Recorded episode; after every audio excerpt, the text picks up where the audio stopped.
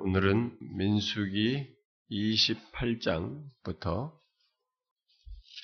한 묶음으로 이 30장까지 묶음으로 봐야 될 것 같습니다.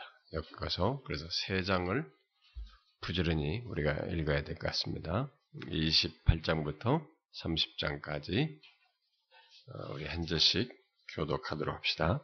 여호와께서 모세에게 말씀하여 이르시되 이스라엘 자손에게 명령하여 그들에게 이르라. 내 헌물, 내 음식인 화제물, 내 향기로운 것은 너희가 그 정한 시기에 삼가 내게 바칠지니 또 그들에게 이르라. 너희가 여호와께 드릴 화제는 이러하니 1년 되고 흠없는 숫양을 매일 2마리씩 상번제로 드리되 양은 한 마리는 아침에 드리고 어린 양 한 마리는 해질 때에 드릴 것이다. 또 고운 가루 10분의 1, 에바에 빻은 기름 4분의 1 흰을 섞어서 소제로 드릴 것이니 이는 시내산에서 정한 상번제로서 여호와께 드리는 향기로운 화제. 또 그 전제는 어린 양 한 마리의 4분의 1 흰을 드리되 거룩한 곳에서 여호와께 독주의 전제를 부어 드릴 것이며 해질 때에는 두 번째 어린 양을 드리되 아침에 드린 소제와 전제와 같이 여호와께 향기로운 화제로 드릴 것이니라. 안식일에는 1년 되고 흠없는 순양 2마리와 고운 가루 10분의 2의 기름 섞은 소제와 그 전제를 드릴 것이니 이는 상번제와 그 전제 외에 매 안식일에 번제되 초하루에는 수송아지 2마리와 순양 1마리와 1년 되고 흠없는 순양 7마리로 여호와께 번제를 드리되 매 순양이와 고운 가루 10분의 3에서 기름 섞은 소제와 순양 1마리에는 고운 가루 10분의 2의 기름 섞은 소제와 매 어린 양에는 고운 가루 10분의 1의 기름 섞은 소제를 향기로운 번제로 여호와께 화제를 드릴 것이며 그 전제는 수송아지 1마리에 포도주 반 흰이요 순양 1마리에 3분의 1 흰이요 어린 양 1마리에 4분의 1 흰이니 이는 1년 중 매년 초하루의 번제며 또 상번제와 그 전제 외에 숫염소 1마리를 속죄제로 여호와께 드릴 것이니라. 첫째 달 여섯째 날에 여호와를 위하여 지킬 유월절 또 그 달 15째 날부터 명절이니 이래 동안 무교병을 모을 것이며 그 첫날에는 성회로 모일 것이요 아무 일도 하지 말 것이며 수송아지 2마리와 숫양 1마리와 1년 된 숫양 7마리를 다 흠없는 것으로 여호와께 화제를 드려 번제가 되게 할 것이며 그 소재로는 고운 가루에 기름을 섞어서 쓰되 수송아지 1마리에는 10분의 3이요 숫양 1마리에는 10분의 1을 어린 양 7에는 어린 양 1마리마다 10분의 1을 드릴 것이요. 또 너희를 속죄하기 위하여 순염소 1마리로 속죄를 드릴. 아침에 번제고 상번제 외에 그것들을 드릴 것이니라. 너희는 이 순서대로 이레 동안 매일 여호와께 향기로운 화제의 음식을 드리되 상번제와 그 전제 외에 드릴 것이니. 7째 날에는 성회로 모일 것이요. 아무 일도 하지 말 것이니라. 7일절 처음 익은 멸매를 드린 날에 너희가 여호와께 새 소제를 드릴 때에도 성회로 모일 것이요. 아무 일도 하지 말 것이니 수송아지 2마리와 순양 1마리와 1년 된 순양 7마리로 여호와께 향기로운 번제를 드릴 것이며 그 소재로는 고운 가루에 기름을 섞어서 쓰되 수송아지 1마리마다 10분의 3이요 순양 1마리에는 10분의 1 어린 양 7마리에는 어린 양 1마리마다 10분의 2를 드릴 것이며 또 너희를 속죄하기 위하여 숫염소 1마리를 드리되 너희는 다 흠없는 것으로 상번제와 그 소재와 전제 외에 그것들을 드릴 것이니라. 7째 달에 이르는 그달 초하루에 성회로 모이고 아무 노동도 하지 말라.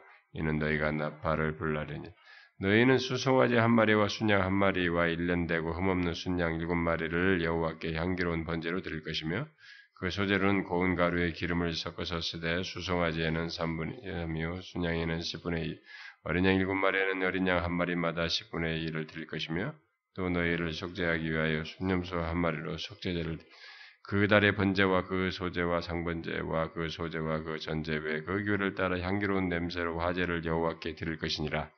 7째 날 열흘 내는 너희가 성회로 모일 것이 너희의 심령을 괴롭게 하며 아무 일도 하지 말 것이니 너희는 수송아지 1마리와 순양 1마리와 1년 된 순양 7마리를 다 흠없는 것으로 여호와께 향기로운 번제를 드릴 것이며 그 소재로는 고운 가루에 기름을 섞어서 쓰되 수송아지 1마리에는 10분의 3이요 순양 1마리는 10분의 2이요 어린 양 7마리에는 어린 양 1마리마다 10분의 1을 드릴 것이며 속죄제와 상번제와 그 소제와 그 전제 외에 순염소 1마리를 속죄제로 드릴 것이니 7째 달 15째 날에는 너희가 성회로 모일 것이요 아무 일도 하지 말 것이며 이레 동안 여호와 앞에 절기를 지킬 것이라.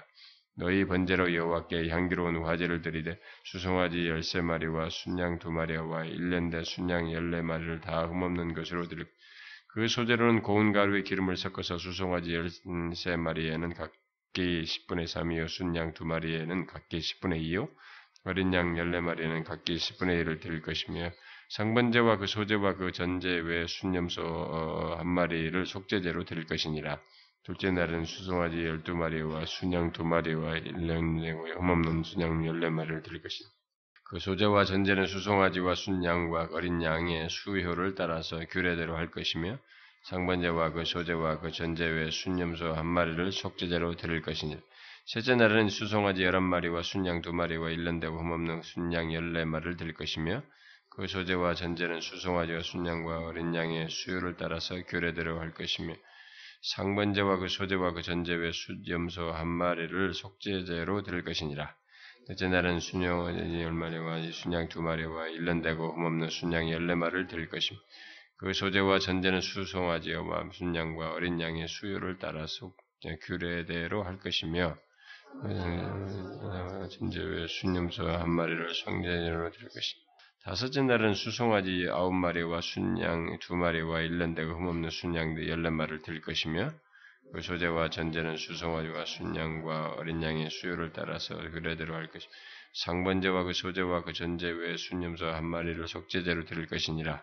다섯째 날은 수송아지 8마리와 순양 2마리와 1년되고 흠없는 순양 14마리를 드릴 것이며 그 소제와 전제는 수송아지와 순양과 어린 양의 수요를 따라서 규례대로 할 것이며 상번제와 그 소제와 그 전제외 일곱째 날에는 수송아지 7마리와 순양 2마리와 1년되고 흠없는 순양 14마리를 드릴 것이며 그 소제와 전제는 수송아지와 순양과 어린 양의 수요를 따라 규례대로 할 것이며 상번제와 그 소제와 그 전제외 숫염소 1마리를 속죄제로 드릴 것임이니라.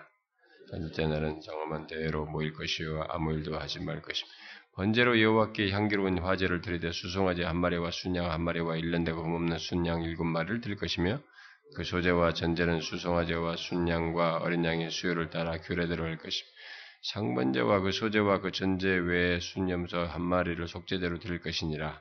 너희가 이 절기를 당하거든 여호와께 이같이 드릴지니 이는 너희의 서원제나 낙헌제로 드리는 번제, 소제, 선제, 화목제 외에 드릴 것이니 모세가 여호와께서 모세에게 명령하신 모든 일을 이스라엘 자손에게 말하니라. 모세가 이스라엘 자손 지파의 주령들에게 명하여 이르되 여호와의 명령이 이러하니라. 사람이 여호와께 서원하였거나 결심하고 서약하였으면 깨뜨리지 말고 그가 입으로 말한 대로 다 이행할 것이니라. 또 여자가 만일 어려서 그 아버지 집에 있을 때 여호와께 서원한 일이나 스스로 결심하려고 한 일이 있다고 하자. 그의 아버지가 그의 서원이나 그가 결심한 서약을 듣고도 그에게 아무 말이 없으면 그의 모든 서원을 행할 것이요 그가 결심한 서약을 지킬 것이니라. 그러나 그의 아버지가 그것을 듣는 날에 허락하지 아니하면 그의 서원과 결심한 서약을 이루지 못할 것이니 그의 아버지가 허락하지 아니하였은즉 여호와께서 또 혹시 남편을 맞을 때 서원이나 결심한 서약을 경솔하게 그의 입술로 말하였으면 그의 남편이 그것을 듣고 그 듣는 날에 그에게 아무 말이 없으면 그 서원을 이행할 것이요 그가 결심한 서약을 지킬 것이니 그러나 그의 남편이 그것을 듣는 날에 허락하지 아니하면 그 서원과 결심하려고 경솔하게 입술로 말한 서약은 무효가 될 것이니 여호와께서 그 여자를 사하시리라. 아무나 이혼당한 여자의 서원이나 그가 결심한 모든 서약은 지킬 것이니 부녀가 혹시 그의 남편의 집에서 서원을 하였다든지 결심하고 서약을 하였다 하자. 그의 남편이 그들을 듣고도 아무 말이 없고 금하지 않으면 그 서원은 다 이행할 것이 그가 결심한 서약은 다 지킬 것이니 그러나 그의 남편이 그것을 듣는 날에 무효하게 하면 그 서원과 결심한 일에 대하여 입술로 말할 것이를 아무것도 이루지 못하나니 그의 남편이 그것을 무효하게 하였은즉 여호와께서 그 분열을 사하시느니라. 모든 서원과 마음을 자제하기로 한 모든 서약은 그의 남편이 그것을 지키게도 할 수 무효하게도 할 수 있으니 그의 남편이 여러 날이 지나도록 말이 없으면 아내의 서원과 스스로 결심한 일을 지키게 하는 것이니 이는 그가 그것을 들을 때 그의 아내에게 아무 말도 아니하였으므로 지키게 됨이니라. 그러나 그의 남편이 들은 지 얼마 후에 그것을 무효하게 하면 그가 아내의 죄를 담당할 것이다. 다 같이 읽읍시다. 이는 여호와께서 모세에게 명령하신 규례니 남편이 아내에게 그의 아버지가 자기 집에 있는 어린 딸에게 대한 것이니 여기 지금 우리가 오늘 읽은 내용은 많은 부분이 레위기나 이런 데서 다 앞에서 다뤄왔던 그런 제사의 내용들을 그런 것들을 많이 담고 있습니다. 그래서 많이 중복되지만 지금 이 문맥 속에서 모세가 이 말을 했을 때 이 내용이 이제 중복되는 제사 방식에 대해서는 우리가 이미 앞에서 했기 때문에 그건 뭐 구체적인 설명 안 하고 지금 여기서 이런 내용들을 상세하게 한번 전체적으로 말을 한 것과 관련해서 그 의미 차원에서 이 내용을 묶어서 다루도록 하겠습니다.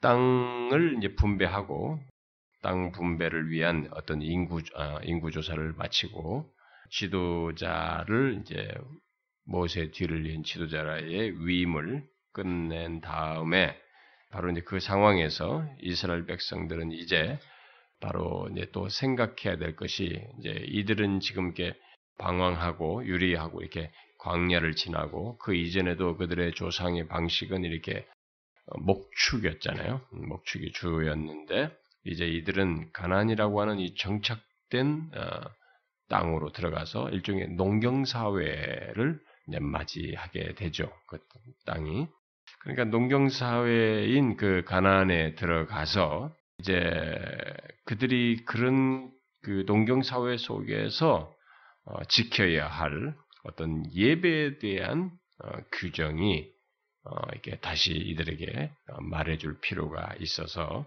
하나님께서 그들이 그 새 땅에 들어가서 지켜야 할 제의 또는 예배와 어떤 삶을 여기서 말씀해 주시고 있습니다. 이 내용은 이제 30장까지 이렇게 좀 서로 연결지어서 생각해 볼 수가 있습니다. 자, 먼저 28장 그 1절과 2절은 이제 전체에 대한 어떤 서론적인 내용을 밝힌다고도 볼 수 있는데, 여기 1절과 2절은 그들이 드려야 할 제의, 또는 예배의 그 어떤 하나님 중심성, 그런 예배가 철저하게 하나님 중심적이야 한다는 사실을 먼저 하나님께서 직접 밝히고 있습니다. 거기 보니까 이 예배를 명하신 분이 하나님이셔요. 이 모든 것을 여호와께서 모세에게 이르시되라고 하면서 이 모든 것을 명하신 분이 하나님이신 것을 말하고 있습니다. 그래서 하나님은 여기 1절, 2절에서 세 가지 사실을 이제 말을 해주고 있습니다. 자, 뭘 얘기하냐면은, 먼저, 첫 번째로 얘기하는 것은, 하나님께 지금 들어가서, 그들이 들어가서 드릴 그 예배는 내게 드리는 것이다. 그들에게 이르되, 내게 바칠지니라. 이들이 모든 드리는 제의의 대상은 하나님입니다. 여러분, 우리는 그냥 읽을 수 있습니다만, 하나님께서 이런 것을 밝히시는 것에 대해서 그건 뭐 당연이지. 그건 상식이지. 여러분, 항상 우리가 반복되다 보면 가장 우리가 먼저 잃어버리는 것 중에 하나가 대상에 대한 흐릿함이에요. 대상을 이렇게 거의 전제적으로 생각하면서 의식을 안 해요. 그래서 그걸 먼저 밝히는 겁니다. 모든 제의는, 모든 예배는 하나님께 여호와 하나님께 드려져야 된다. 요게 조금씩 흐릿해지면서 이게 모조적인 대상으로까지 바뀔 수도 있어요. 하나님께 드리던 것을. 하나님이란 이름을 가지고 있지만 이름을 불러도 전혀 다른 대상을 의식하면서 드릴 수도 있습니다. 그래서 이런 제의는 하나님께 드린 제사, 이런 모든 예배, 이런 것은 철저하게 먼저 하나님께 드리는 것이라고 하는 것을 확고히 할 필요가 있습니다.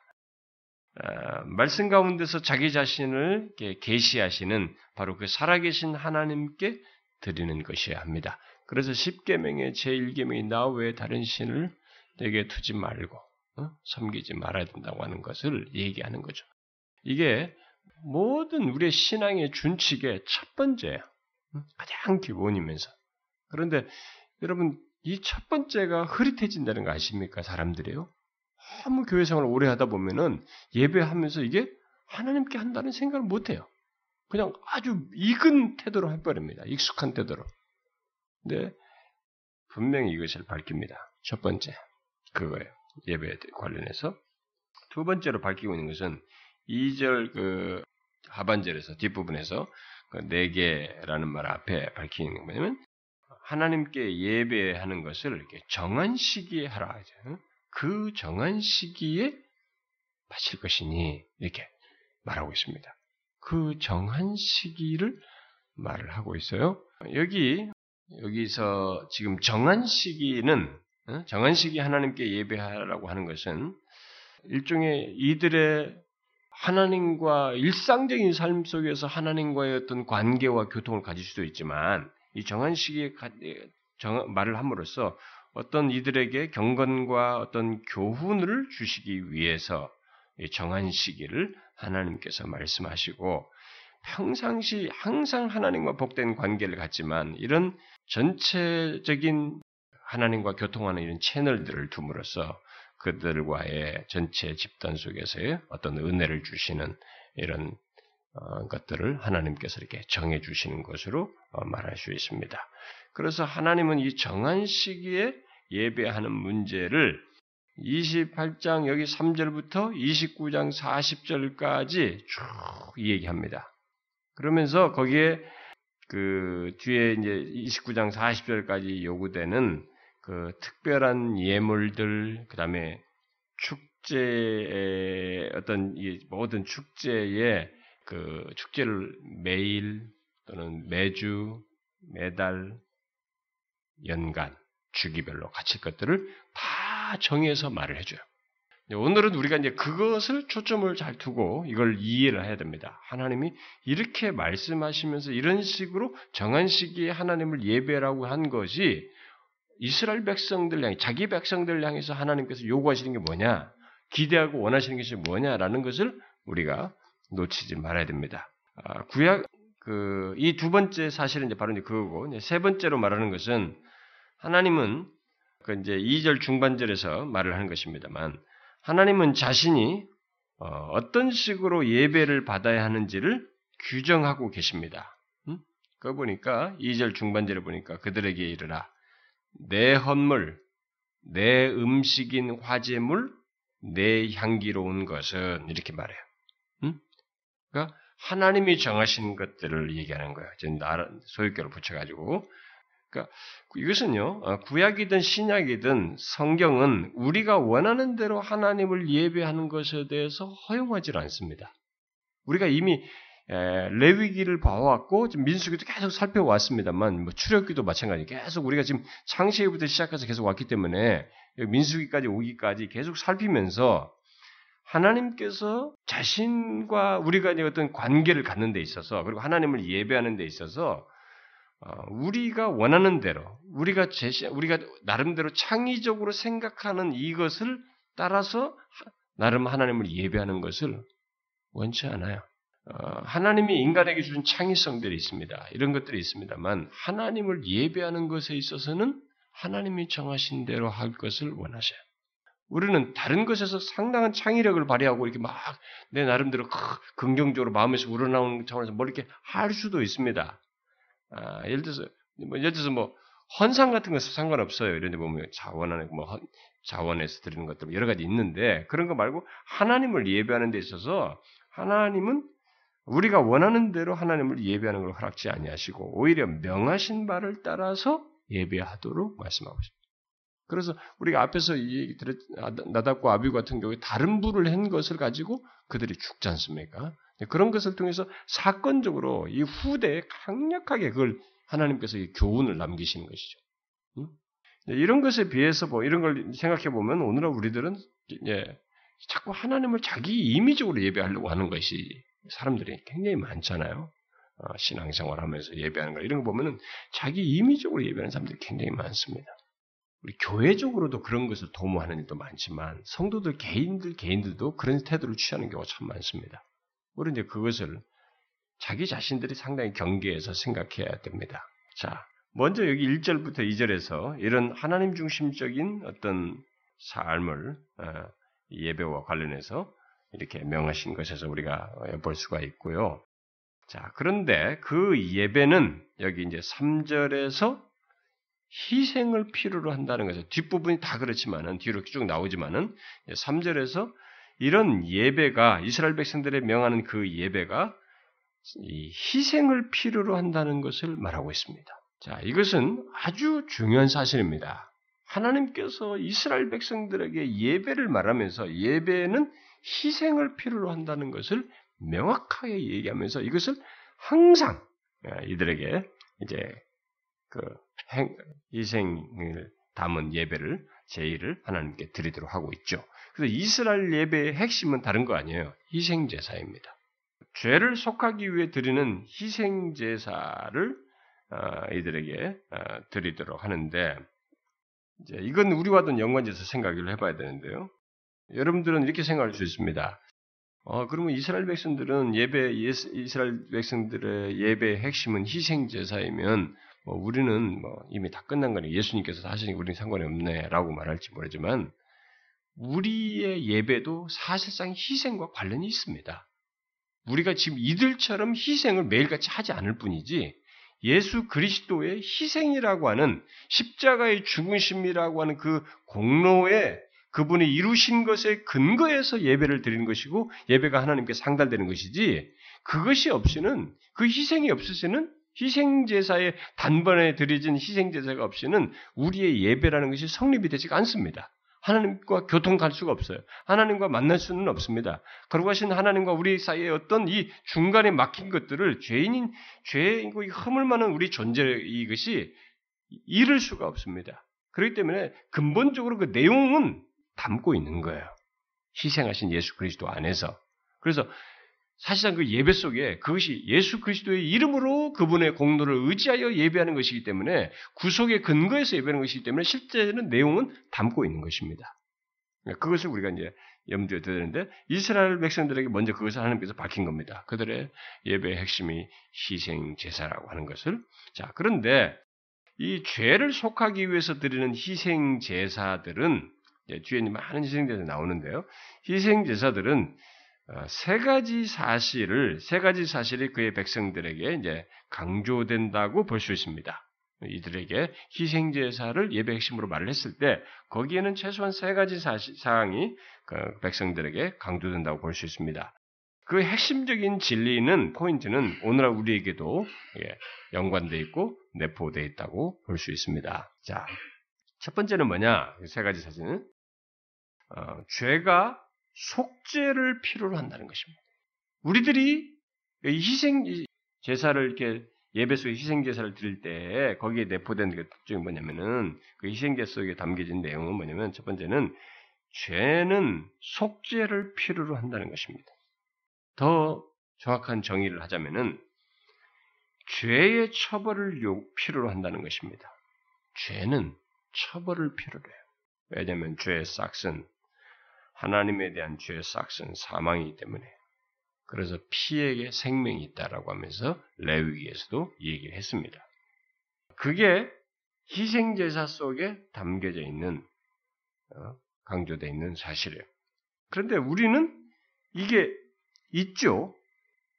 예배에 그 희생을 필요로 하는 이 내용이 이때 당시에 이들은 짐승을 잡음으로 짐승의 피를 가지고 그것을 했지만 오늘 예수 믿는 사람들에게 이 사실이 없는 것은 아닙니다. 예수 그리스도께서 우리의 죄가 속죄를 필요로 하는 것, 우리의 죄가 속죄를 필요로 하는 그 내용을 그리스도께서 십자가에서 담당을 하셨기 때문에 또 죄의 형벌을, 죄의 처벌을 필요로 하는 그것을 그리스도께서 십자가에서 당하셨기 때문에 우리가 하나님 앞에 예배할 수 있고 나갈 수 있는 것입니다. 그래서 우리 예배 속에는 사실 이 요소가 담겨져 있어요. 그리스도께서 처리하심으로써. 그 다음에 또 희생제사가 그 백성들에게 강조하는 그 희생제사를 통해서 강조하는 내용은 두 번째 내용은 뭐냐면 은혜로우신 하나님은 완전한 희생 제물이요 영단번의 제물이신 그리스도를 보내주실 것을 이 희생제사 속에 내포합니다. 왜냐하면은 여러분들이 죽은 짐승이나 그 죽은 짐승의 피는 누구도 구원할 수가 없어요. 그것은 어디까지나 그리스도의 희생 안에서의 그 죄사함, 죄를 사한다고 하는 것을 이렇게 예표적으로, 상징적으로 미래를 바라보면서 그리스도의 죽으심 바라보면서 구약시대에 한 것이지 그것 자체가 짐승의 피 자체가 이들을 죄에서 구원하는 것은 아니고 자신들을 구원해 주는 것은 아닙니다. 그래서 하나님께서 그 완전한 희생 제물을 이 희생 제사 속에서 보이는 거예요. 짐승이라는 반복적인 짐승의 피를 이들이 드리지만 거기서 영 단번에 once for all 이잖아요. 한 번에 그냥 모든 것을 완전하게 그 제물이 되셔서 그들을 죄를 사하시는 모든 것을 충족시키는 그 그리스도를 바라보는 거예요. 거기서 드러내고 있는 거예요. 이제 결국 이것을 말씀을 하셨을 때는 그렇게 하실 그리스도를 보내시겠다고 하는 하나님의 뜻이 담긴 가운데서 하라고 시키는 거예요. 응? 그렇게 단번에 완전한 제물이 되신 그리스도를 보내신다는 전제 아래서 보내시겠다는 전제 아래서 이걸 하라고 하는 것이지 그것 없이 하는 것이 아닙니다. 응? 그 사실을 우리가 잊지 말아야 됩니다. 그 다음에 여기 지금 그래서 이제 짐승의 구약에서부터 이 짐승의 희생 제사는 계속 이들이 들으면서 구세주의 필요성을 계속 절감하는 겁니다. 이걸 하면서 또 하고 또 하고 또 하고 반복하면서 또 완전치가 않는 거예요. 자기들이 죄를 소하지만은 하는 모든 일들 하지만은 그게 완전치 않다는 것을 자신들도 알아. 자기 자신들의 이 죄 수많은 죄들이 희생제사로서 일일이 다 표현 못할 죄들이 있는 것들을 알고 있기 때문에 이것을 드리면서 또 반복하면서 구세주의 필요를 구세주를 보내주시리라고 하는 하나님의 약속을 바라보지 않을 수가 없는 거예요. 생각하지 않을 수 없는 것이죠. 그래서 계속적으로 성경은 완전한 희생제물이신 구세주를 보내실 것이라고 하는 이 약속이 계속 구약에서 좀 면면이 흐르는 것이죠. 그리고 우리가 복음으로 성경을 읽는다라고 할 때 그런 것들을 살폈던 것입니다. 그것을 이제 계시록이나 이런 고린도전서에서도 그런 것을 밝히죠. 뭐 시간이 있으면은 한번 찾아볼까요? 성경을 한 군데 신약에 와서 고린도전서부터 한번 봅시다. 고린도전서 5장, 고린도전서 5장 7절 8절 한번 읽어봅시다. 시작. 너희는 누룩 없는 자인데 새 덩어리가 되기 위하여 묵은 누룩을 내버리라. 우리의 유월절 양 곧 그리스도께서 희생되셨느니라. 이러므로 우리가 이 명절을 지키되 묵은 누룩으로도 말고 악하고 악에 찬 누룩으로도 말고 누룩이 없이 오직 순전함과 진실함의 떡으로 하자. 자, 우리의 유월절 양 그리스도가 희생되셨다. 이 계속 그 유월절 양이신 예수 그리스도를 이때부터 바라보게 하셨는데 그것이 성취된 것을 신약에서도 이렇게 밝히죠. 한 군데만 더 봅시다. 여러분 계시록을 봅시다. 계시록 13장 8절. 자, 읽어봅시다. 시작. 죽임을 당한 어린 양의 생명책에 창세 이후로 이름이 기록되지 못하고 이 땅에 사는 자들은 다 그 짐승에게 경배하라. 죽임을 당한 어린 양의 생명책, 죽임을 당한 어린 양. 신약 성경에서는 이제 바로 이런 미리 구약에서부터 바라보고 예표된 바라보게 하는 희생제사를 통해서 바라보는 예수 그리스도를 그대로 그런 용어로 연결지어서 설명하죠. 그래서 그들은 구약에서부터 바로 이 예수 그리스도를 구세주를 필요성을 느꼈고 그를 보내주시라는 하나님의 약속을 바라보면서 왔던 것이죠. 자, 그 다음에 또 세 번째로 죄를 속하기 위해서 드리는 희생제사가 그 백성들에게 강조하는 또 사실은 뭐냐면은 신자들은 하나님이 기뻐하시는 거룩한 산제사로 이렇게 부름받았다는 것입니다. 이제 우리가 이제 이런 것은 로마서 신약에서 이제 밝혀주는 사실이지만 신약에서 로마서에서 너희를 산제사로 드리라고 했을 때 이런 내용은 이미 구약에서 희생제사를 드릴 때 근본적인 정신으로 담고 있었던 것입니다. 그래서 이 예배자는 희생제사를 드리는 사람은 하나님이 기뻐하시는 거룩한 산제사로 자신들이 부름받았다는 것을 그런 정신을 가지고 예배를 해야만 했던 것이죠. 그것을 이제 신약에 와서는 바로 예배자 자신이 우리에게 그런 산제사로 부름받았다는 것을 더 명확하게 예수 그리스도 안에서 성취됐는데 그것을 우리가 갖도록 강조를 하고 있죠. 희생제사 제도는 예배자가 하나님께 헌신하는 것을, 그런 면에서 헌신하는 것을 다 내포합니다. 이게 자신이 하나님 앞에 헌신하는 그런 신앙적인, 신앙의 어떤 태도가 없이 그냥 예배를, 어떤 제사의식을 다싹 그냥 의식적으로 딱 드리는 거. 이거 하나님 원치 않아요. 그래서 구약성경에서 선지자들이 그렇게 제사를 드리는 이스라엘 백성들을 향해서 계속 뭐라고 하는 겁니다. 그런 식으로 하나님 앞에 의식 수준으로 드리는 그런 것들을 굉장히 뭐라 하죠. 그래서 오늘날 이제 그런 같은 맥락에서 오늘날 우리들도 하나님 앞에 예배를 한다든가 이런 것을 마치 의식 수준으로 하는 것은 이런 희생제사를 통해서 하나님께서 우리를 부르신 예배자가 하나님께 헌신하는 것, 이 하나님이 기뻐하시는 거룩한 산제사로 부름받은 자기 자신들이라고 하는 것을 망각하고 있는 것이죠.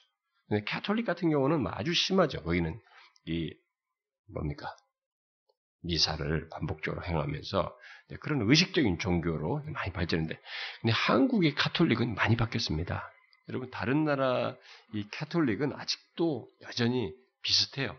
비슷한데 한국의 이 가톨릭은 기독교, 한국 개신교가 워낙 이 말씀을 잘 가르치고 막 사람들 공부 성경 공부시키고 막 평신도들에게 성경을 돌려줘가지고 이들로 하여금 많은 이렇게 융성한 그런 기독교 막 가톨릭보다 훨씬, 가톨릭이 먼저 왔잖아요.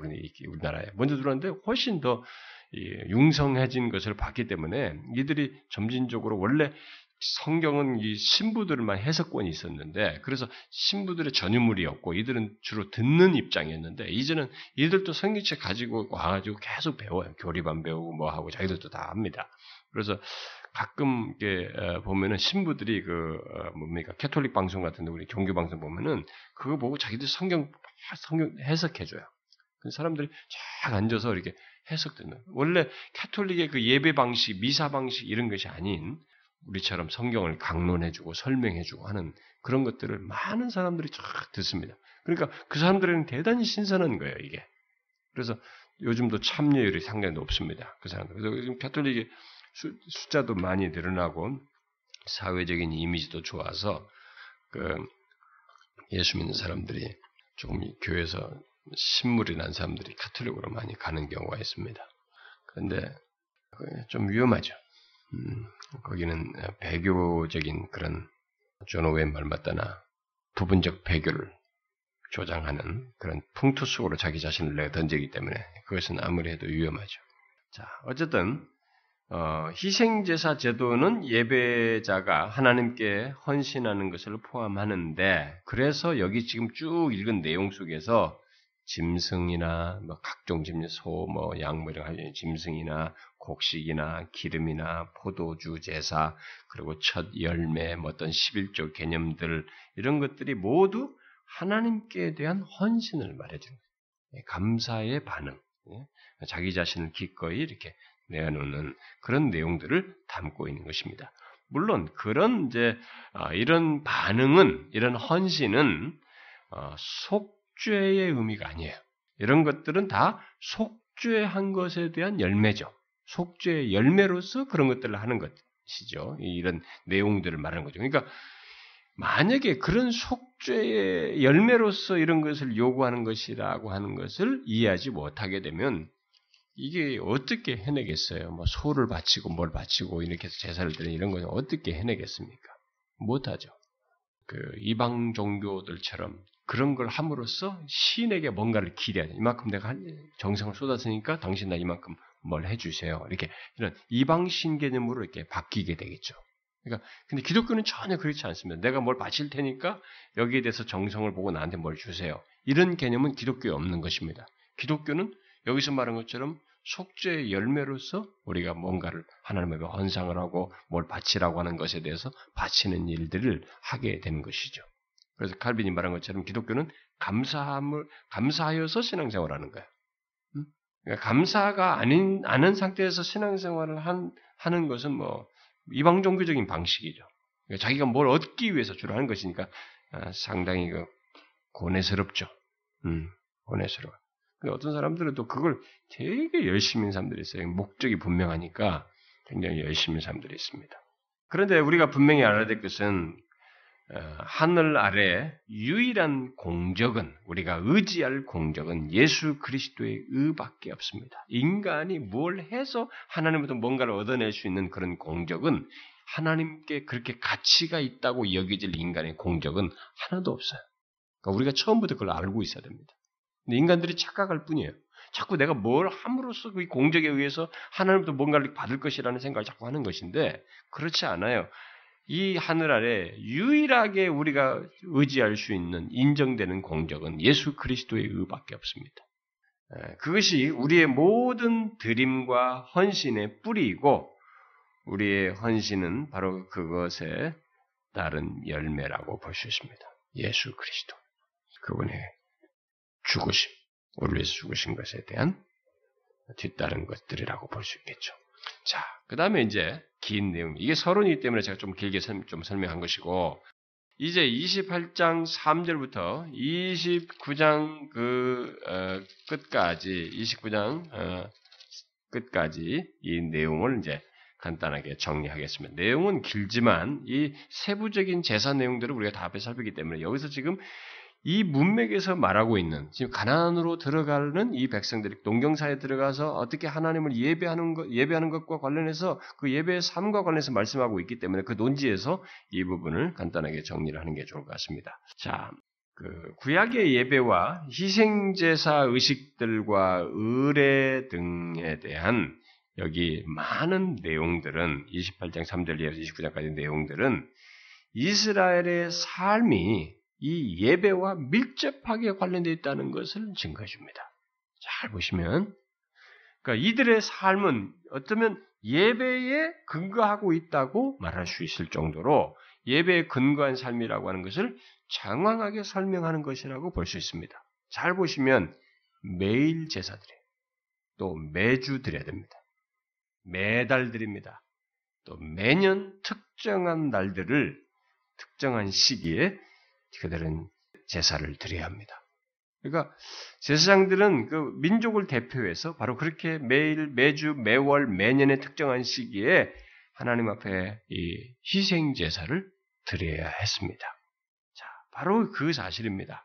이것이 이들이 가나안 땅에 들어가서 그들의 삶이 예배와 관련된 삶이라는 것, 예배에 근거한 삶이라고 하는 것을 말해주는, 그것을 요약적으로 지금 가나안 땅에 들어갈 그들을 앞에 두고 이런 얘기를 하라고 말씀하시고 있는 것입니다. 자, 어쨌든 이스라엘은 그렇게 하나님과 관련해서 삶을 살아야 하는 자들인 것이죠. 자, 그래서 먼저 3절부터 8절은 어떤 예배요? 이것은 매일 예배이기 때문에 일상적인 예배를 말합니다. 아침 제사, 저녁 제사. 매일 그렇게. 아침 제사와 저녁 제사는 어린 양과 소제와 전제로 이루어져 있었는데, 그렇게 제사를 드리도록 하고 하라고 말하죠. 여기 소제와 전제는 예배하는 자들이 자신을 하나님께 드리는 것을 의미하고, 어린 양은 죄를 속하기 위해 희생함으로써 하나님께서 구원을 주신다는 것을 뜻하는 것이죠. 바로 그러한 의미의 제사를, 예배를 매일 드리도록 한 것입니다. 그래서 결국 그 의미는 하나님의 백성이 매일 하나님을 위해 살아야 한다는 것을 이 매일 제사를 통해서 말을 해주고 있는 것입니다. 곧 매일 하나님께 대한 헌신으로 시작해서 헌신으로 일과를 끝내는 것. 아침, 저녁 이렇게. 헌신으로 시작해 헌신으로 끝내는 것. 이제 우리는 이제 이렇게 생각하죠. 아, 이게 너무 종교적이다. 이게 종교적이다라는 말이죠. 이게 뭐냐.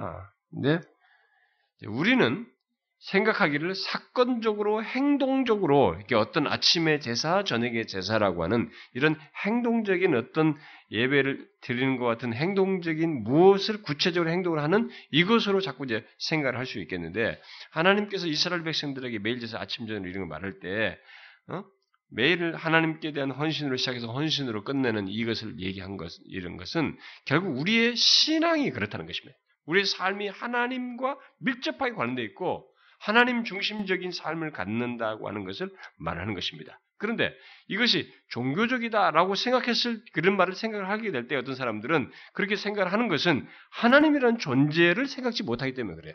하나님이 어떤 분이신지 그리고 그분과의 관계가 자신의 삶에서 얼마나 중심적이고 절대적인 지배하고 계시는지 절대적인 관계를 갖고 있는 이것을 알지 못하기 때문에 종교적이다라는 생각을 하는 겁니다. 이것은 종교적이라는 단어를 쓰기보다는 하나님과 인간은 나의 존재가 허락되는 모든 삶에서 뗄 수 없는 관계예요. 근데 그분은 하나님과 택함받은 백성으로서 너무 밀접하게 관련되고 구원을 직접적으로 주시고 가나안으로 입성하게 하시는 그 실제적인 하나님을 이들은 경험하고 있었기 때문에 특별히 광야에서 매일같이 먹이시면서 구름기도와 불기도는 지금도 자기들이 가시적인 그 현장의 그런 실체를 드러내고 계신 하나님이시기 때문에 이 삶이 이게 실제 알아야 할 삶이었어요.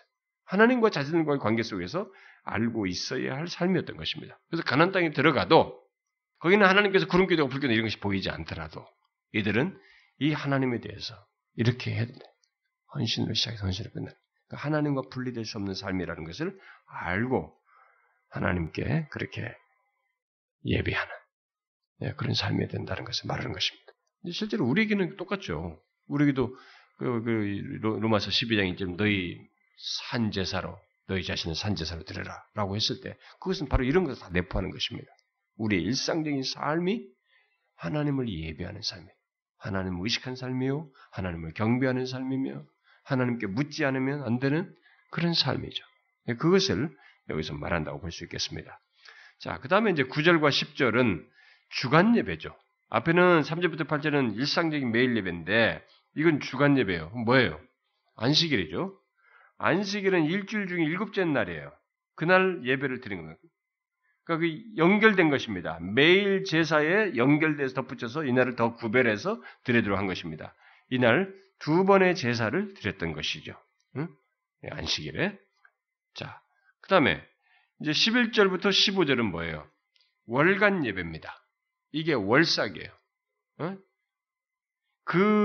이것은 그 달에 첫날에 드리는 이 월삭 이것은 이게 하나님께 월삭이니까 달이잖아요. 달을 기준으로 지금 설명을 하는 것인데 우리 일반적으로 이렇게 월 할 때 월인데 하나님께서는 이 달을 두어서 이 계절을 나타내셨습니다. 그러니까 사실 우리가 지금 양력이라는 것을 하고 있습니다만은 사실 달을 주기로 삼아서 계절을 이렇게 보는 거 우리가 말하면 우수가 어떻고 입춘이 어떻고 이렇게 지금 우리도 나눕니다만은.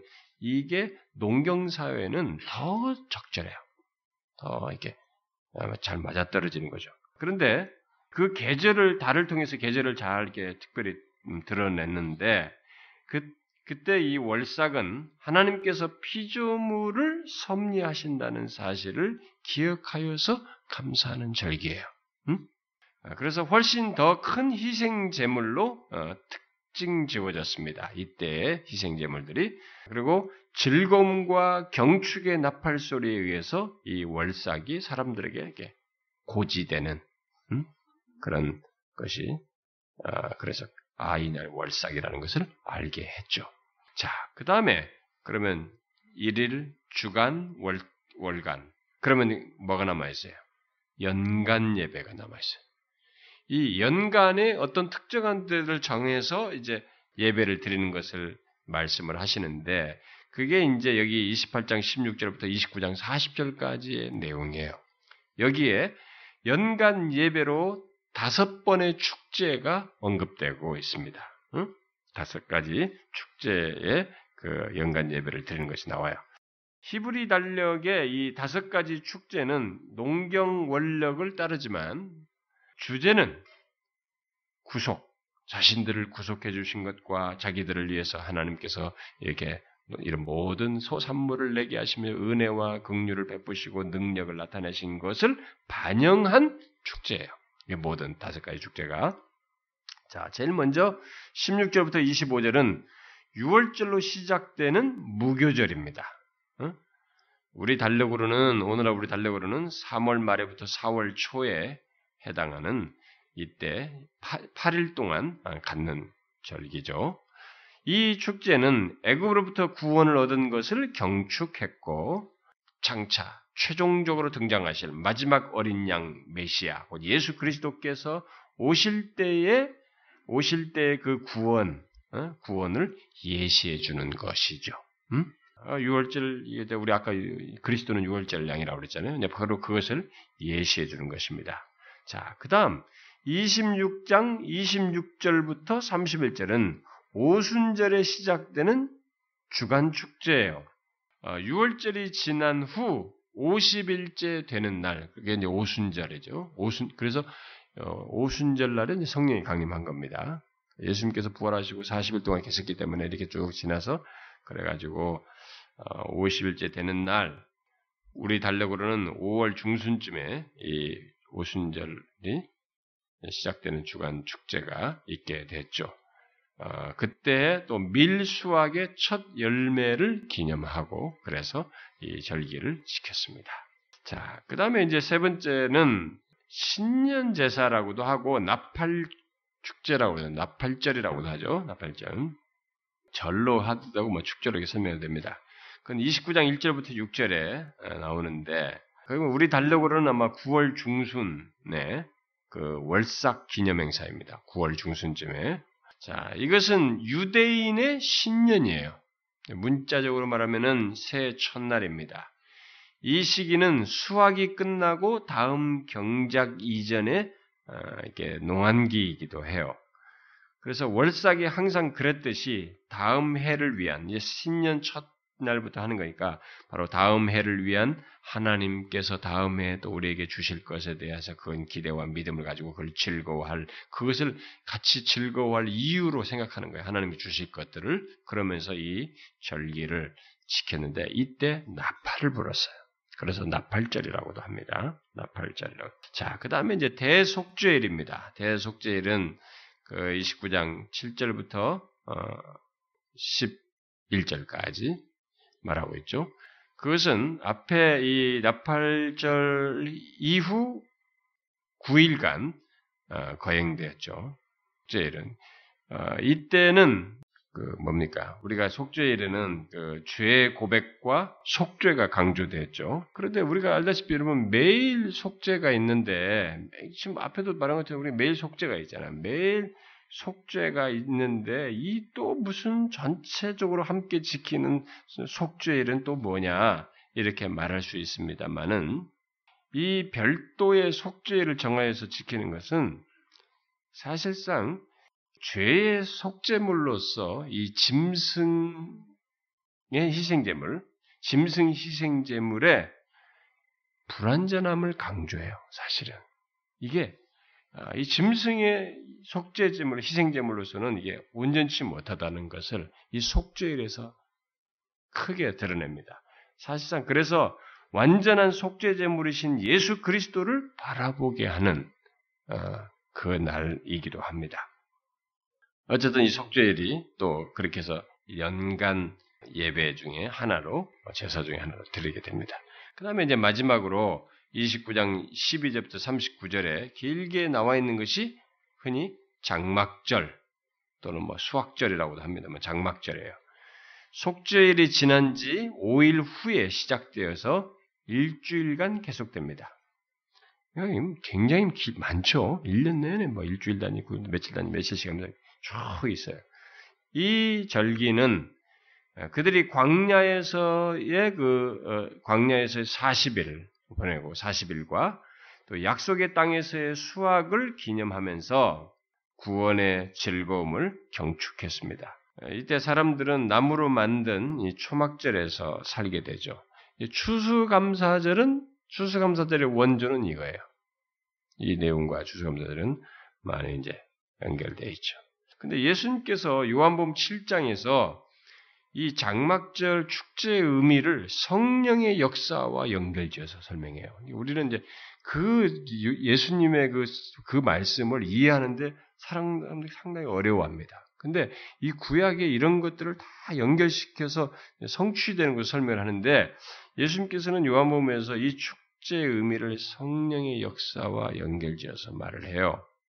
자, 왜 그렇게 하셨을까? 근데 그것은 앞에 속죄일, 이 속죄적인 희생제사, 이제 희생적인 속죄제사 다음에 이 장막절이 있는 거 아니에요. 그건 예수 그리스도께서 십자가에서 달려 죽으심으로써 속죄적인 희생제사를 함으로써 구속을 성취하시는 것, 그것을 속죄와 관련해서 말을 한다면 이 장막절은 뭐예요? 바로 구속을 적용하시는 성령님을 얘기하는 겁니다. 나중에 제가 이제 구원론 얘기할 때 설명을 다 하게 됩니다만은 구원을 이루시고 성취하시는 것은 예수 그리스도께서 십자가에 달려서 하십니다. 또 부활하심으로써. 그 다음에 어떤 사람들이 구원을 받는 이 일은 성령께서 하셔요. 이 작업을 우리가 구속의 적용이다라고 합니다. 그러니까 바로 예수님께서 요한복음 7장에서 이 장막절과 관련해서 성령의 사역을 말하는 것은 바로 그런 자기가 죽고 난 이후에 십자가 이후에 구속을 적용하실 성령님을 연관지어서 말한 것으로 볼 수 있다 이 말입니다. 그 내용을 상세히 설명하는 것은 다음에 우리가 요한복음 볼 때 더 상세히 하도록 하십시다. 자, 이렇게 해서 전체적인 희생제사 제도는 지금 우리가 앞에서 쭉 살폈을 때 매일 또 매주간 그 다음에 월간 연간 계속 얘기했죠. 이런 제사, 이 희생제사 제도는 결국 하나님께서 이 주권적이고 자유로운 은혜로 구원을 제공하신 그 하나님 앞으로 나오게 하는 것들이에요. 이 모든 제사. 주간이든, 일간이든, 주간이든 모든 것이. 그러니까, 앞에서 제가 얘기한 걸 잘 기억하셔야 됩니다. 여기 지금 하나님께서 말씀하시는 이런 모든 내용은 자신이 그 백성들에게 제공하신, 구원을 제공하신 그 하나님께 이들이 나와서 이렇게 자기 자신이 하나님, 아까 말한 것처럼 세 가지 대상, 하나님께 대상을 두고 예배하는 것, 이것을 요구하시는 것입니다. 그래서 누군가 하나님께 예배한다라고 할 때 그 예배는 하나님께서 자신을 구속하신 것에 대한 반응으로서의 예배예요. 그러기 전까지의 예배는 이게 감이 안 잡힙니다. 전인격적으로 진심으로 하나님을 예배하고 하나님 대상에 대한 선명한 이해 속에서 그 속죄의 은혜에 감사해서 예배하는 이런 전체적인 것들이 자기 안에서 불분명해요. 처음부터 하나님은 바로 그런 차원에서 나오게 하신 것입니다. 그래서 이러한 모든 의식, 제사, 이런 제사를 잘 지키는 것, 또 이런 예배 행위, 또 헌신적인 행위들은 이런 행위들을 자신들의 공로나 공적으로 삼는 것은 하나님께서 말씀하신 이것을 지키라고 하신 그 의도에서 다 빗나가는 거예요. 그런 면에서 카톨릭이 큰 실수를 하는 겁니다. 그들이 이런 것들 속에서 굉장히 공적으로 얘기거든요. 미사도 그렇고 다 공적으로 얘기하는 거예요. 천만의 말씀입니다. 아주 잘못하는 것이죠. 근데 오늘날 개신교 사람들도 그런 사람들이 있어요. 개신교 안에도 자신들이 어떤 예배를 열심히 드린다든가 어떤 예배 행위를 한다든가 헌신적인 행위들을 마치 자신들의 공적으로 삼는 거예요. 이건 영적인 맹목성을 드리는 거죠. 그런 것은. 우리는 그렇게 신앙생활하는 게 아닙니다. 그래서 누구를 예배에 나와라 어쩌라 이렇게 할 문제가 아니에요. 사실은. 물론 이렇게 가르치는 일은 할 수 있고 인간의 나태함을 깨우는 일이 있습니다만은 예배에 나와라 누구를 어쩌라 저쩌라 이렇게 할 수 있는 게 아닙니다. 이것은 하나님께서 이렇게 말씀하신 것에 따라서 우리에게 이런 구원을 제공하신 하나님 앞에 이런 식으로 나와요. 그것이 마땅한 것으로 얘기하는 것입니다. 이스라엘 백성들에게 말씀하신 이런 것은 마땅한 거예요. 여기에 무슨 구체적으로 너희들 좀 이렇게 해줄래? 우주 마인드 이렇게 이런 거 없어요. 좀 해주시겠어요? 그런 거 없습니다. 마땅히 해야 될 것이. 구약의 모든 예배는 우리의 구원이 획득되거나 어떻게 자생하는 것이 아니고 오히려 그리스도 안에서 얻게 되는 구속에 근거한 것임을 바로 이런 것을 통해서 시사해 주는 거예요. 그래서 신약의 성도들도 예배를 하게 될 때는 우리의 구원이 이렇게 예배함으로써 얻어지는 것이 아니라 예수 그리스도 안에서 얻게 되는 구원, 얻게 된 구속에 대한 반응으로서 그것에 근거해서 우리가 예배하는 것이고 신앙 행위를 하는 것이며 헌상을 하는 것이고 뭔가 내 자신을 하는 앞에 드리는 이런 것들을 하는 것입니다. 자, 그 다음에 이제 30장으로 넘어가서 이 30장 전체는 1절부터 16절의 내용은 서원에 대한 내용이 나옵니다. 우리가 서원에 대해서는 한번 나와서 우리가 앞에서 다 다뤘습니다만은 이 내용이 지금 이 앞부분과 연결되어 있어요. 예. 뭐 가나안 땅에 들어가서 드려야 할 예배에 대한 말씀 이후에 이 서원에 대한 말씀이 이게 도대체 좀 약간 맥이 안 맞는 것 같다. 갑자기 생뚱맞게 툭 튀어나온 것 같다. 서원 문제가 어차피 그런 예배하다가 왜 이게 나왔는가라고 생각하면 좀 무관하다고 생각할지 모르지만 사실은 그렇지가 않습니다. 이 내용은 30장의 내용은 그 29장 끝부분에 있는 29장 39절과 연결되어 있어요. 29장 39절과 관계 속에서 보아야 됩니다. 29장 39절에 뭐예요? 절기에 대한 제사는 개인적으로 드리는 서원제나 낙헌제 외에 따로 드려야 한다는 말씀 이후에 하나님께서 이 서원에 대해서 덧붙이고 있는 것입니다. 여기서 지금 말한 것이 있으니까. 그러면서 서원을 어겨서는 안 된다고 하는 그런 사실과 함께 서원을 어겨서는 안 된다는 내용으로 2절로 연결지어서 말을 하고 있는 것입니다. 자, 그러면 구약에 나타난 이 서원의 역할은 사실상 하나님에 대한 어떤 신앙심에 있어서 신앙의 어떤 척도로서 구약에서는 말을 하고 있거든요. 그러니까 그것을 그래서 하나님께 대한 신앙을 반드시 잘 지키도록 이렇게 이 얘기를 하는 내용이죠. 그래서 서원은 지키도록 이게 성경 반드시 지키도록 구약은 강조하죠. 그런데 왜 그렇게 반드시 지키라고 하느냐면은 사람들이 이제 이스라엘 백성들이 자신들이 위급하거나 또는 어려울 때 또 아니면 즐거울 때든 너무 이렇게 막 부유하게 막 뭔가 막 이루어진 것이 너무 감사해가지고 막 그때 누구를 의지하여서 기도를 한단 말이에요. 그때 기도하는 대상이 누구냐? 그 누구가 누구냐? 이게 바로 하나님이거든. 그들이 하나님에 대해서 얘기를 한단 말이에요. 그렇게 서원의 대상이 여호와 하나님이라는 사실 때문에 서원은 반드시 지켜야 된다라고 말을 하는 것입니다. 자, 그러나 여기 지금 이제 3절부터 16절, 30장 3절부터 16절은 서원이 취소되는 어떤 특정한 상황에 대해서 얘기합니다.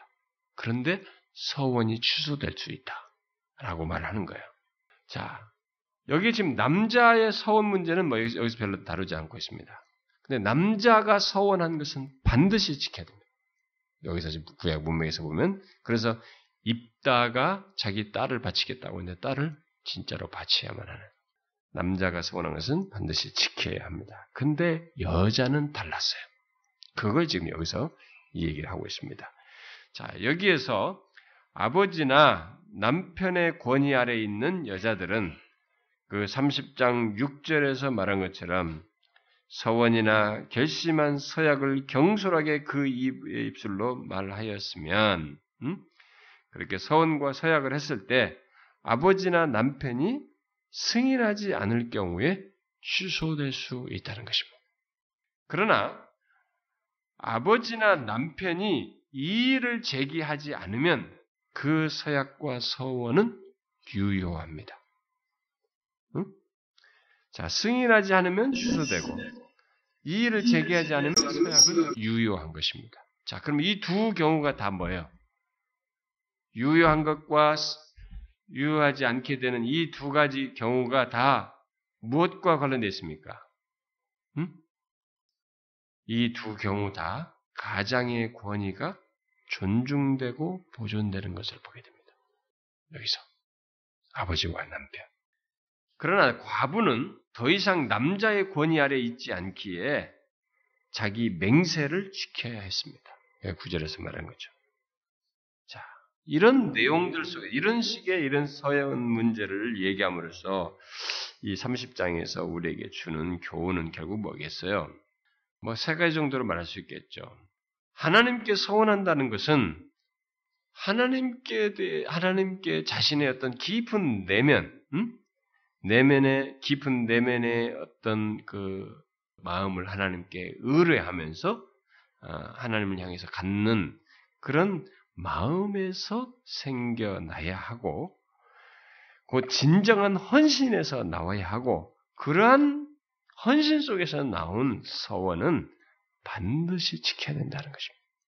여기서 지금 이제 섣부르게 한 것들을 이제 여자의 경우는 승인하고 유보하는 문제가 나옵니다만 서원이라고 하는 것은 정말 자신의 깊은 내면에서 의뢰하는 데서 나와서 진정한 헌신에서 나와서 그것을 반드시 지키는 것이어야 하고 그 다음에 또 다른 경우는 그렇지 않고 함부로 하는 것들, 함부로 서원하는 것들, 충동적으로 하는 것, 그리고 무책임하게 서원하는 것, 이런 것은 해서는 안 된다는 것입니다.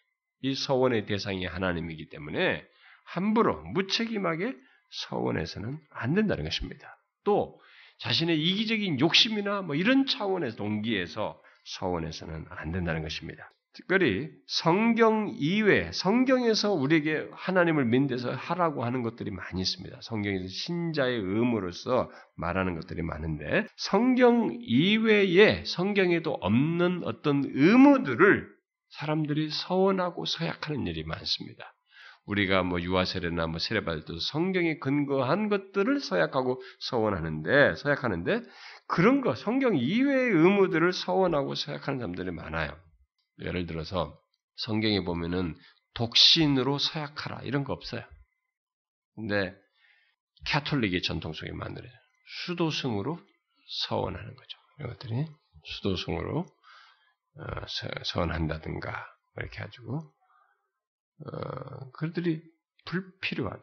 근데 여러분들이 이제 그 역사를 몰라서 이 역사는 지금은 이제 고상하게 전통이 참 맺혀들이 이렇게 정리가 됐습니다만 그게 원래 또 뭐 교황들이 막 이쪽 저쪽 결혼도 둘 번씩 하고 막 복잡하고 막 이 사람들이 자꾸 복잡해지니까 이래가지고는 안 된다. 바로 잡자 해가지고 그들이 독신을 그냥 정한 겁니다. 근데 그걸 그대로 이제 뒤로 전통화 시킨 것이죠. 근데 그들의 역사 속에는 이들이 전통 속에서 그걸 만든 것이지 성경에 충실하기 위해서 한 거 아니었어요. 그래가지고 뭐 몇 년 전에도 그 남미 지역에서는 그 로마 교황 측에다가 요청했잖아요. 신부들도 결혼하게 하자. 근데 이게 자기들이 만든 전통이 성경과 동일한 권위를 가지고 있고 지금까지 자기들의 이미지인데 이걸 어떻게 꺾어요? 사용할 수 없죠. 그러니까 뭐 밖으로 어떤 일은 있을지 몰라도 그들에게서 어떤 다른 문제도 있을지 몰라도 그런 것들은 노출하지 않죠. 그래서 역사 속에 보면은 뭐 오늘날 개신교 목사들도 뭐 진짜 엉망진창이고 말이죠. 우리들도 뭐 아주 복잡한 그런 문제들을 많이 야기시키고 성추행이다 뭐 이런 것도 있지만 우리는 뭐 다 노출이 됩니다만 사실은 캐톨릭은 그게 철저하게 보장돼 있습니다. 그게 뭐 옛날부터 이 수도원에 들어가면은 신부나 이 수녀들은 자신들이 서약을 해요. 생명과 생명처럼 서약합니다. 그 안에서 일어나는 일들은 절대 밖으로 말하지 않는 것입니다. 그들은 그렇게 하지 않도록 하는 것이 그들의 서약이에요. 그들의 서약은 다 무겁습니다. 무서워요. 원래 로마 가톨릭의 역사가 그렇잖아요. 카노사의 굴욕 같은 것도 그러잖아요.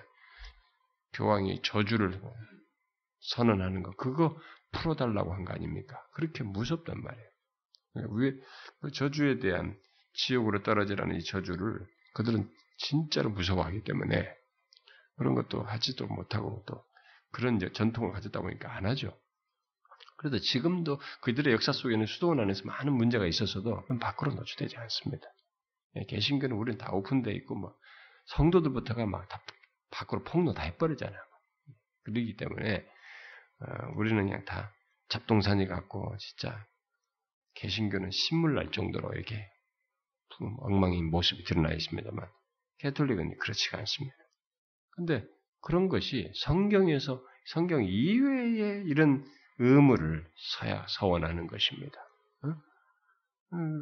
사실 그건 바람직하지 않아요. 우리는 절대 금지의 서원 같은 거 하면 안 됩니다. 나는 절대 이제부터 저기 TV 안 봅니다. 이런 거 나는 절대 이제부터는 컴퓨터 안 합니다. 옛날에 어떤 사람이 우리 교회에서 무슨 뭐 설교 듣고 나는 뭐 그런 거 말하는 사람이 아니거든요. 나는 너가 당신들이 뭐 술 먹지 마세요, 뭐 이게 TV 보지 마세요, 뭐 하지 마세요 이런 거 하지 그런 거 제가 말해본 적도 없어요. 응? 근데 어떤 설교를 듣고 자기가 이제 결심을 한 거죠. 그 사람은 자기가 컴퓨터를 통해서 유혹을 많이 받았던 것 같아요. 내가 컴퓨터 다 없애고 다 주고 막 TV도 다 없애고 다 주고 그랬어. 그리고 속이 시원했더니 얼마나 좋겠어요. 근데 나중에 다시 컴퓨터 다 했습니다. TV 다시 보고. 이게 뭡니까? 그렇게 절대 금지서원 같은 거 그렇게 할 게 아니에요. 응? 여기서도 말하잖아요. 이렇게 섣부르게 무책임하게 함부로 하는 것이 아닙니다. 서원하는 것들은 하나님께 대한 성경에서 말하는, 성경에서 우리에게 주신 이런 의무들을 따라서 그것에 따라서 여러분들의 진정한 헌신에서 나온 것이고 그런 것이면 반드시 지킬 것이에요. 그러나 그렇지 않은 그 무책임한 서원 같은 것은 함부로 하는 것이 아닙니다. 그 다음에 여기서 또 한 가지는 아버지와 남편들은 아내와 자식들에 대한 책임이 있다는 것입니다. 여기서 보니까 어떤 사람은 거꾸로 생각할 수도 있습니다. 가장의 권위가 어떤 건지 알지. 당신을 묻는 건 나에게 있어. 이렇게 가장의 권위만 생각하는 것으로 생각하면 안 됩니다. 이것은 1차적으로 가정에서의 아버지와 남편의 아내와 자식에 대한 책임을 먼저 얘기하는 것입니다. 책임을 먼저 얘기하는 거예요. 그들에 대한 책임이 있습니다. 가정의 책임이나 권위의 구조는 이제 신약 시대도 똑같습니다. 구약이나 똑같은데. 그래서 이 가정은 책임 아래 있는 사람들의 그 최선의 이익을 위해서 사랑으로 그들의 책임을 행사하도록 가장에게 요구를 하는 것이죠. 물론 다른 가족들은 이 가장 아래에 있는 아내와 자녀들은 하나님께서 지도력을 발휘하도록 부르신 가장에 대한 성실한 순종을 해야죠. 성실한 순종을 해야죠. 근데 오늘날에 우리들이 기독교 안에요 너무 이 심리학적이고 세상적인 가치관들이 들어와가지고 교회 안에서까지 이 심리학적인 상담 이론이 막 들어와가지고 들이받아라 막 그런 거 들이받아라 그래. 그거 다 병 생기니까 들이받아라 다 터뜨려라 말이야. 어디 성경에 그런 게 어디 있어요? 그게 네가 병 안 걸리고 네가 하는 것이다. 들이받으라는 거. 그게 상담학이에요. 교회에서까지 가르치는 것입니다. 어떻게 들이받아요? 우리가 새벽기도 시간에 요즘 고린도전서 13장 하고 있잖아요. 기독교는 그런 것들을 분내며 성내거나 이렇게 하는 것이 아니라 그렇게 하면 병 생긴다고 해서 하지 않는 그런 심리학적인 이 세상 이론에 의해서 가는 게 아니라 우리는 사랑으로 하는 거예요. 사랑으로 하면 병 안 걸려요. 그걸 악감을 가지고 자꾸 그런 걸 참으니까 병 생기죠. 사랑으로 참으면 병 안 생겨요. 하나님 말씀대로. 어디서 그런 것만 배워가지고 우리가 기독교에 들어온 아주 뒤섞인 거 청소하는 게 너무 바빠요. 너무 없애버릴 게 너무 많은 거예요. 그래서 만약에 남자들은 또 남자들대로 지나치게 그런 경우도 있고 또 아내와 자식들은 거기에 따르지 않는 그런 것이고 그렇지 않습니다. 여기서 지금 말하는 것은 그런 책임과 함께 그 가장에 대한 성실한 수요 그것을 가질 것을 얘기합니다. 자, 여러분 이게 앞부분 오늘 3장을 봤는데 이 3장에서 지금 이 얘기하는 게 뭡니까? 자, 가나안 땅으로 들어가는 이스라엘 백성들, 땅에 인구 조사해가지고 땅에 분배도 다 하고 이제 가서 이제 들어가서 농경 사회에 정착해야 됩니다. 그 농경 사회 속에서 그 삶에서 뭐가 중요하다는 거예요? 하나님은 그거 벌써 얘기하십니다. 들어가기 예배. 농경 사회 속에서 저 가나안 땅에 들어간 새 땅에 들어가서 너희들의 삶은 하나님과 함께하는 삶이다. 하나님께 매일 매주, 매달, 매년에 이렇게 하나님을 예배하는 삶입니다. 하나님이 중심이 없는 삶은 너희들에게 가나안 땅은 의미가 없다. 엄청난 행위가 돼요. 이것에 의해서 이스라엘은 살고 죽을 겁니다. 진짜로 앞으로. 근데 어떻게 됐어요? 이스라엘이. 실제로 어떻게 됐습니까? 나중에 가서. 이게 너무 뻔하고 쉬운 얘기잖아요. 근데 이것이 됐습니까? 안 됐습니까? 나중에. 아, 참. 여기서 보세요. 여러분 그 유명한 말씀 한번 보세요. 이사야서 그 1장을 보시면 이사야서 1장 10절부터 우리 17절까지 한번 한 절씩 교독하면서 읽어봅시다. 이 이스라엘 백성들에게 하나님께서 유다와 특히 예루살렘에게 하신 말씀인데 읽어봐요.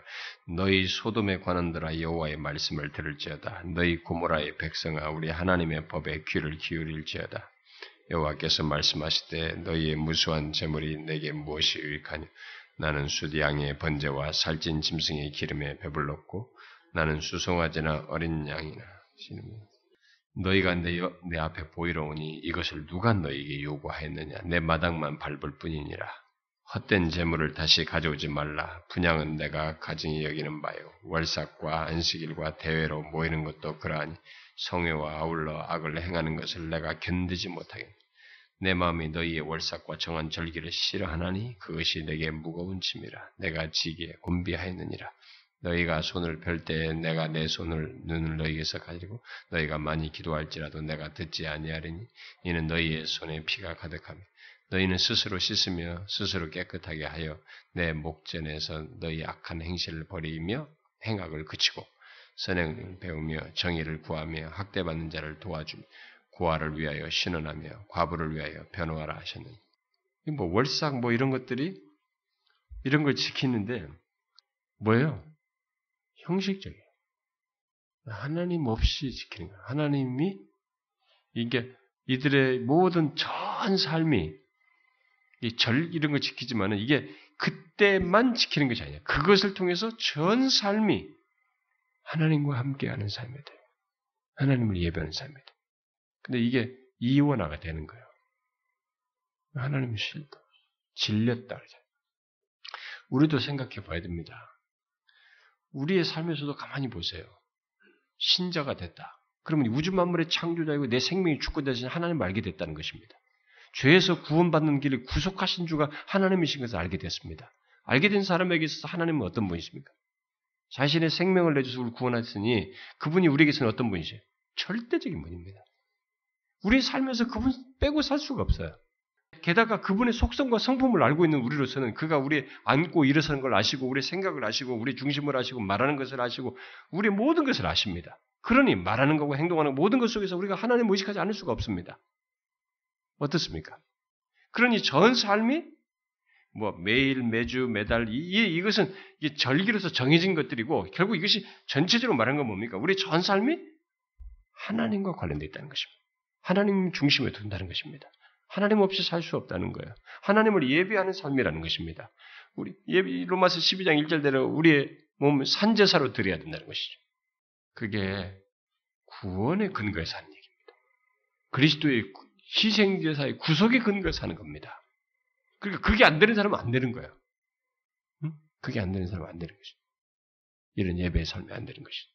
저는 저와 여러분에게 이 28장부터 30장 사이에서 주시는 이런 이스라엘 백성들에게 주신 말씀이 우리에게도 주된 메시지를 잘 깨닫고 바울이 로마서 12장 1절에서 말한 대로 너희 몸을 산제사로 드리라 라는 말씀으로 적용해서 우리의 삶에서 항상 하나님께 예배하고 그분을 경배하고 경외하고 그분을 의식하며 살아가는 삶이 일상 속에서 매일같이 우리의 1년 전체가 결국 그런 삶이 되는 것을 우리 자신에서 꼭 보기를 바래요. 이것은 우리가 이 말씀이 우리 자신에서 확인되는 것을 경험해야 됩니다. 여러분 한번 보세요. 체크를 해보세요. 여러분의 삶에서 하나님이 중심입니까? 그분을 예배하는 삶입니까? 네? 이게 찬송하고 기도해서가 아니라 근본적으로 하나님을 경외하고 주님을 의식하며 주님을 의뢰하는 삶이냐라는 거예요. 자신의 중심, 헌신이라는 게 자기의 중심을 하나님께 항상 드러내놓는 삶이냐라는 거예요. 그게 예배하는 삶이죠. 저와 여러분이 그러기를 바랍니다. 기도합시다. 하나님 아버지 감사합니다.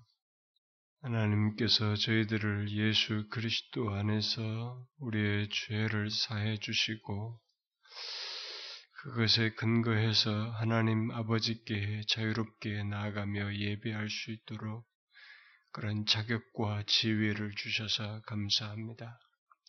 우리가 하나님을 부르짖고 하나님을 예배할 때 이 모든 것이 상달될 수 있는 것은 그리스도께서 우리의 죄를 사하시고 하나님 앞에 나아갈 수 있는 온전한 자격을 주셨기 때문입니다. 참 우리가 그런 구속에 근거해서 하나님을 예배하는 자로 설 수 있고 예배하는 삶을 살 수 있는 줄 믿습니다. 우리가 그 사실을 기억하고 우리의 삶 속에서 하나님 일을 매주, 매월, 매년의 모든 시간을 정하여 그렇게 하나님을 예배하도록 하심으로써 우리의 전 삶이 하나님께 산 제사로 드려야 한다는 것을 말씀해 주신 것을 우리가 잘 기억하고 그리스도의 구속의 은혜 안에서 정녕 우리들이 산 제사로 드릴 자들인 줄을 알고 그런 진실한 예배자로 삶을 살아가는 저희들 되게 하여 주옵소서. 오 주여, 우리들의 이런 예배의 집회에서뿐만 아니라 우리의 전 삶이 그렇게 하나님을 항상 의뢰하며 헌신적인 마음을 하나님께 드러내며 살아가는 저희들 되게 하여 주옵소서. 이 시간에 나온 각 사랑하는 지체들, 저들이 하나님이 어떤 여건에든지 개의치 아니하고 주님 앞에 나와서 기도하며 주님과 교통하며 은혜를 구하는 저들의 그런 마음의 중심을 헤아리시고 주여, 모든 것이 주께서 베푸신 은혜에 대한 반응으로, 감사에 대한 반응으로서 하는 것인 줄 믿습니다. 그런 저들에게 하나님이여 지속적으로 은혜와 긍휼을 베푸셔서 하나님과 함께하는 것이 얼마나 복된지를 삶 속에서 하나님 많이 경험하게 하여 주옵소서. 주님의 은혜를 일상의 삶 속에서 부유하게 경험하는 저들이 되게 하여 주옵소서. 우리가 함께 구한 것이 있사오니 주여, 우리의 기도를 들으시고 이 나라와 이 민족 가운데서, 이북 땅에서, 하나님 조국 교회 안에서 정말로 우리의 기도를 들으셔서 은혜 베풀어 주십시오. 특별히 몸된 교회가 하나님이여 이 세대에 분명히 쓸모가 있고 주님의 진리를 온전히 전하는 교회로 세워지게 해주십시오. 우리가 원한 것이 많고 결함이 많습니다만 또 우리 안에는 아직도 하나님이여 회심치 못한 영혼들도 있고 사모하는 영혼도 있고 그래서 많은 부족들이 있습니다만 주님께서 자비와 긍휼로 대하셔서 우리를 소생시켜 주시고 하나님의 온전한 교회로 서게 하시며 하나님의 이 시대를 향하여 분명히 주님의 살아계신 말씀을 바르게 전하고 죽어가는 영혼들에게 복음을 전함으로써 살리는 역할을 제대로 감당할 수 있도록 도와주시옵소서. 우리가 알고 배우는 것 못지않게 진실하게 그 말씀을 조차 행함으로써 삶의 열매를 풍성하게 맺는 저희들 되게 하여 주옵소서. 주님, 사랑하는 지체들, 명절로 이동하는 저들을 붙드시고 하나님의 어디 곳에 있든지 그곳에서 복음을 전하고 주님의 향례를 드러내는 저들이 되게 하시며 동일한 은혜를 덧입는 저들 되게 하여 주옵소서. 이 시간 계속적으로 기도하는 저들의 기도를 들어주시기를 간절히 구하옵고 우리 주 예수 그리스도의 이름으로 기도하옵나이다. 아멘.